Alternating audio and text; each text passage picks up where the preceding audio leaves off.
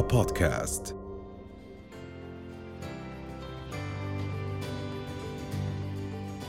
صباح الخير آه، يسعدنا استقبال آه، الدكتور عزمي منصور هو أسير محرر وأكاديمي أردني. باحث ومختص في علم الاجتماع سبق ودرس في كل من جامعة عمان الأهلية والجامعة الأردنية.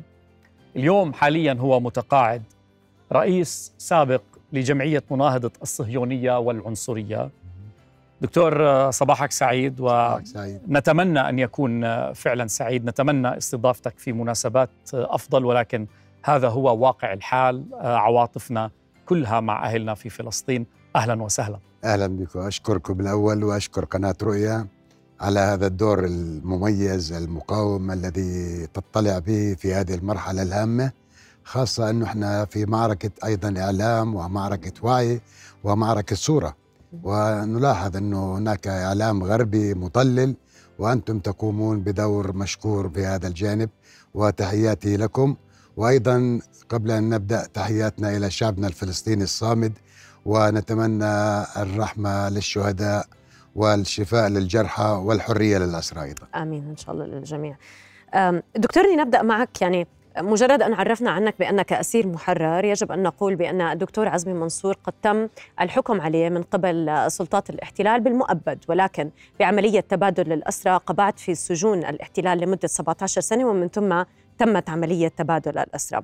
أه، أنا متأكدة أنه كثير ناس عندها حب فضول أه، لكي يعرفوا متى أسرت؟ كيف أسرت؟ آه، حكيت أنه مدة محكوميتك أنا بأنها كانت آه، مؤبد ومن ثم لاحقا سنتحدث عن تفاصيل أخرى. آه، في هناك بعض الغموض لدى الناس بكيفية تبادل الأسرى وأيضا يعني ما نشاهده الآن على أرض الواقع سنتحدث لاحقا عن هذا الموضوع ولكن أتمنى منك أن تجيبني كيف أسرت ومتى أسرت وما تفاصيل الحادث أنا اسرت في عملية في منطقة بيسان آه، هجوم على معسكر آه، إسرائيلي في 17 3 68 مهم. قبل معركة الكرامة بأربع خمس أيام وكنت جريح أصبت بطلقة بالفخذ وشظية قنبلة أيضا بالرجل نفس الرجل. استشهد معي شباب اثنين وأحدهم رجع. وتم اعتقالي على أساس أنه كنت يعني جريح ومصاب ومغمى علي يعني. حكمت طبعا بالمؤبد مدى الحياة مع الأشغال الشاقة لأنه كان عندنا قتل جنود آه، إسرائيليين وانحكمنا بالمؤبد آه، مدى الحياة. أمضيت آه، 17 سنة ونص بالضبط آه، بالمعتقل وخرجنا بعملية تبادل أسرى بسويسرا كانت يعني القيادة العامة وبالمستشار النمساوي وسيط كان آه، برونو كرايسكي نعم. فالأسير دائما لديه أمل أنه يعني سيطلق سراحه في يوم من الأيام. آه، لم نفقد الأمل يوما. كانت هناك عدة يعني محاولات آه، من التنظيمات بخطف طائرات بالحروب بكذا. شاءت الأقدار أنه إحنا بعد 82 بعد أن أسر مجموعة بمنطقة لبنان بحمدون أن يكون التبادل يعني من نصيبنا نحن. يعني سوري أكثر من 15 سنة صح؟ 17 17 17 ونص نعم. طب دكتور بس عشان أنا حابة أوقف عند هاي. أه، كم جندي إسرائيلي أه، قتلتم؟ أنت والشباب اللي كانوا معك. أنا تحكمت على أربع جنود آه، قتلى وثمانية جرحى. والشباب اللي كانوا معك؟ نحن مجموعة. كلكم. إيه مجموعة. كلكم مع إيه. نعم مم. نعم. استشهد طيب. معي شباب اثنين؟ دكتور رح نحكي أكثر زي ما ميس استعرضت في البداية حول عمليات تبادل الأسرى. يعني أكيد اليوم العمليات قد تختلف آه، لوجستيا على الأرض. يعني التواصل أصبح آه، مختلف الظروف شوية من ناحية التكنولوجيا أصبحت آه، متقدمة. نحكي في هذا ولكن أنا بدي أعرف أنه أهلك كانوا في الأردن نعم. وفتحوا بيت عزا. نعم. فالحمد لله على السلامة. الله يسلمك. أنت مت ورجعت فهمنا بل... يعني حطنا أرجوك بشوية تفاصيل. أنا ال- البيان طلع عني شهيد. وأهلي فتحوا بيت عزاء إلي على اعتبار أنه شهيد. الله يرحمك والحمد لله على السلامة يا دكتور. فعدنا من جديد الله يسلمك. فبالمعتقل استطعت أهرب رسالة إلى جدي بنابلس ونقلها لأهلي على اعتبار أنه خطه مش خطه هو مش هو إلى آخره بقارنوها بخطي بالدفاتر المدرسية. إنه آه والله خطه يعني خليه جده بنابلس يروح يزوره جاء جدي بالمرة الأولى حاول يزورني فكنت متقاتل مع شرطي محطوط بالزنزانة فما سمحوا له بالزيارة سمحوا له بإدخال الموضوع الزيارة يعني من فواكه أو شلات من نوع ودخان فالشهر اللي بعده استطاع يزورني شافني لأول مرة وبلغ أهلي أنه مني على فعلا على قيد الحياة ما زلت. وطبعا أهلي كان عندهم آه، سرور كبير أنه من ميت إلى حي يعني تفرق العملية. آه، بعد. بعد قديش عرفوا أهلك بعد حوالي لا يقل عن ست أشهر لتاكدوا إنه أنا حي يرزق. إيه. طيب. ووالدتي زارتني بعد سنة. نعم. طب إذا بدنا نحكي عن داخل الأسر يعني 17 سنة ونص هي ليست بالفترة القليلة. دخلنا أكثر بالتفاصيل. كيف هي حياة الأسير داخل سجون الاحتلال الإسرائيلي؟ كيف يعيش الأسير؟ كيف يتم التعامل مع الأسير؟ والأهم بالنسبة لي دائما نتساءل كيف تكون نفسية الأسير داخل السجون؟ الأسرى داخل السجون في تحدي دائم مع السجان ودائما معنوياتهم عالية حتى لا يشمت بهم السجان. وحتى أيضا عندما نزور أهالينا دائما نحن بنعطيهم معنويات أكثر مما يعطونا معنويات. لأنه إحنا في تحدي دائم أمام السجان. حياتنا داخل السجون كانت حياة منظمة. لا يوجد شيء خاص لك حياة اشتراكية. بمعنى في نظام كل تنظيم له برنامجه التثقيفي وفي برامج للمعتقلين بشكل عام تثقيفية. آه، نمارس الرياضة أحيانا مع أنه كان ممنوع أن نمارسها وعلينا ضغوط فيها إلا استطعنا أن ننتزع يعني أنه نلعب رياضة ونمارس حياتنا إلى يعني بحدود معقولة من خلال الإضرابات. كان علينا بالأول آه، قيود. يعني ممنوع أن نمشي إلا إيدينا خلف ظهرنا. آه، كنا نرفض هذا الكلام. ممنوع تتحدث مع زميلك بال الفورة الساحة. وبدك تضلك تلف اثنين اثنين لا ما بدنا هالحكي كل هاي الإنجازات اللي بيشوفها الإنسان بسيطة لم تنجز ببلاش إلا من خلال الاضرابات ومن خلال التمردات داخل السجون. فحياة السجون هي حياة حياة نضالية أيضا استكمالا لما لما كنا نقاوم به نقاوم اليوم بالفكر بال بالنظرة بالتضامن بمواجهة السجان أنه لا يشمت بنا. هذا حياة السجن منظمة جدا كانت. إيه.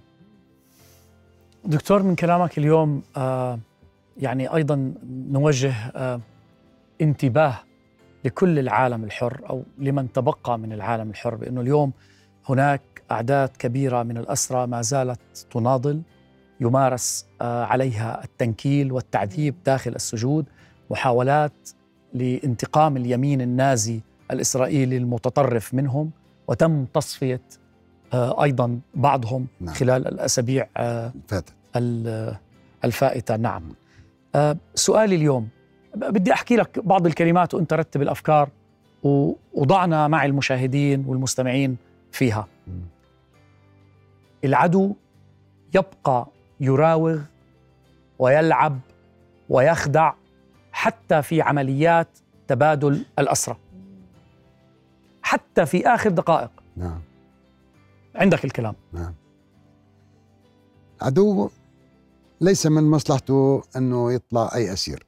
العدو يريد أن يكسر إرادة الأسرى حتى لو ينتهوا داخل السجون. وصار معكم قصة. وكان معنا عدة محاولات من هذا النوع. يعني حاول معنا أنه في عمليات تبادل آه، أن ياخذهم أمام الصليب الأحمر ويلف فيهم ويرجعهم بعد يعني بعد ساعات أو بعد يوم ويفشل العملية.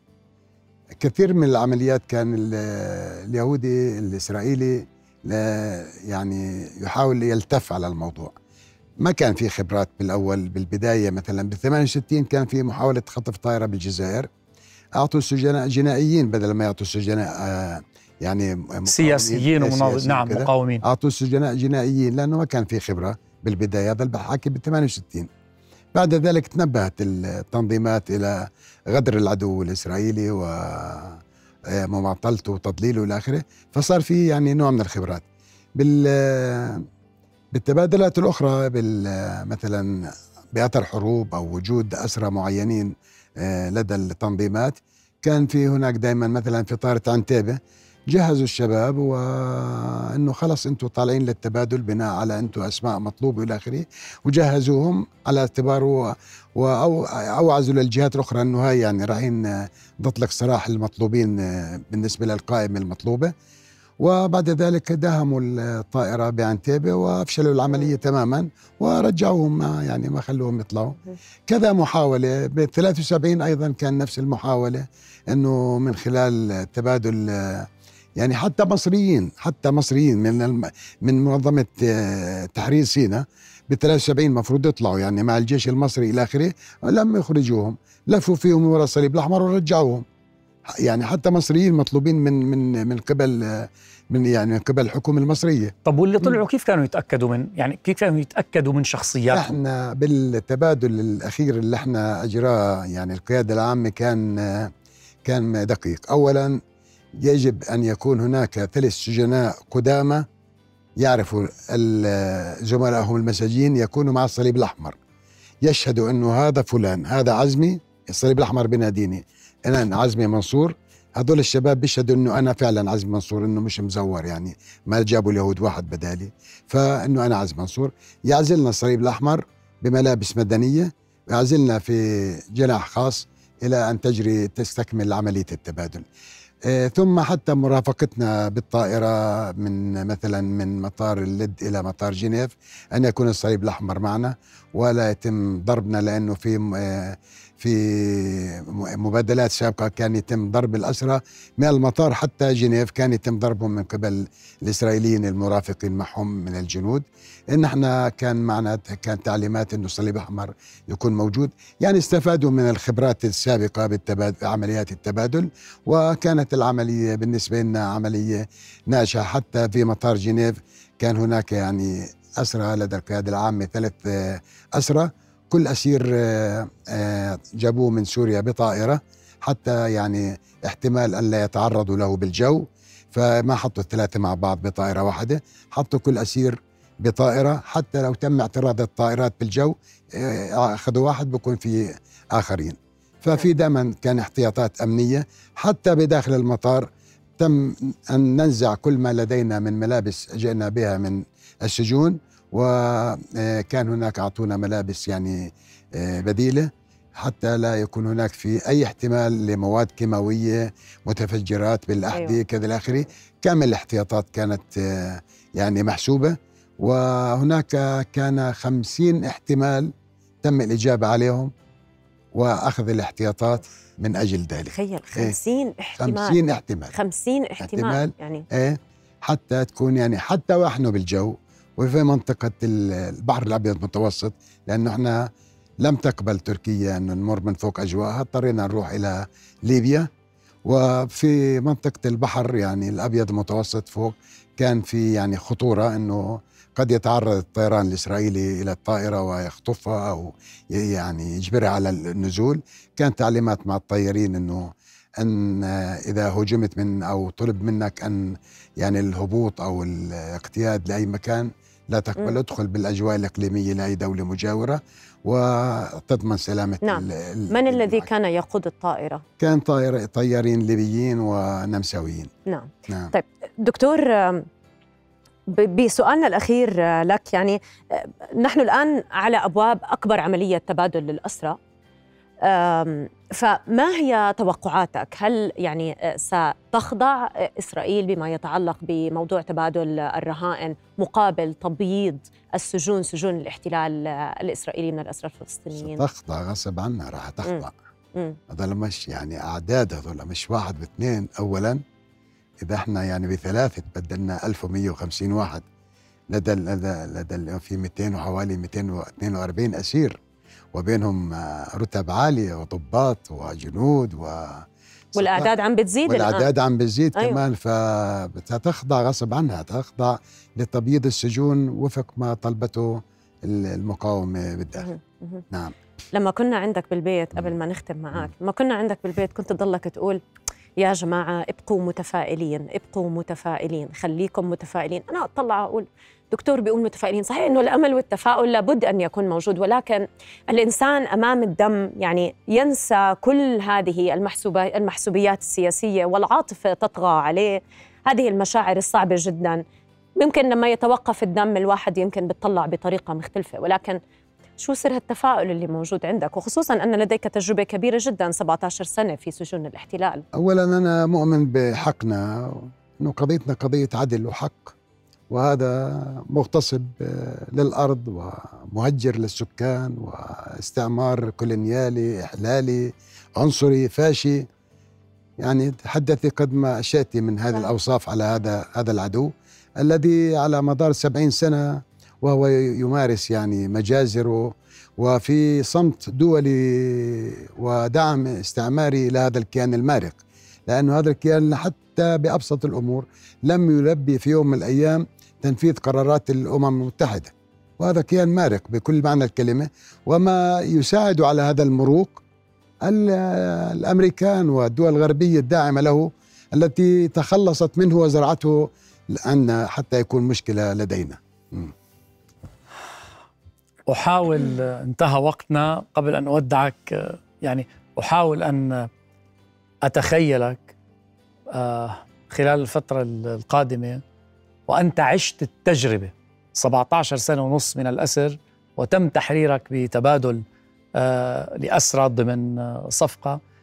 تخيل مشهدك منظرك تفاعلك كيف أنت بتحضر اليوم تفاعل تفاعل الأسرى يعني لا أستغرب هذه الابتسامة على آه، محياك. دكتور شكرا جزيلا. أهلا, أهلا وسهلا بحضرتك. مرة أخرى نذكر بأن الدكتور عزمي منصور أسير محرر وأكاديمي أردني فلسطيني. أهلا وسهلا باحث متخصص في علم الاجتماع. نورتنا في حلوة دنيا. مرة أخرى نتمنى أن قابلناك في ظروف أحسن وهي قادمة إن شاء الله. إن شاء الله بالنصر بالتحرير. إن شاء الله, إن شاء الله. يعني أنا بدي أقول بس مع هاي إيه. الابتسامة اللي إحنا شايفينها زي ما حكى فؤاد. نتمنى إن شاء الله. شكرا لك دكتور. أهلا وسهلا. رؤيا بودكاست.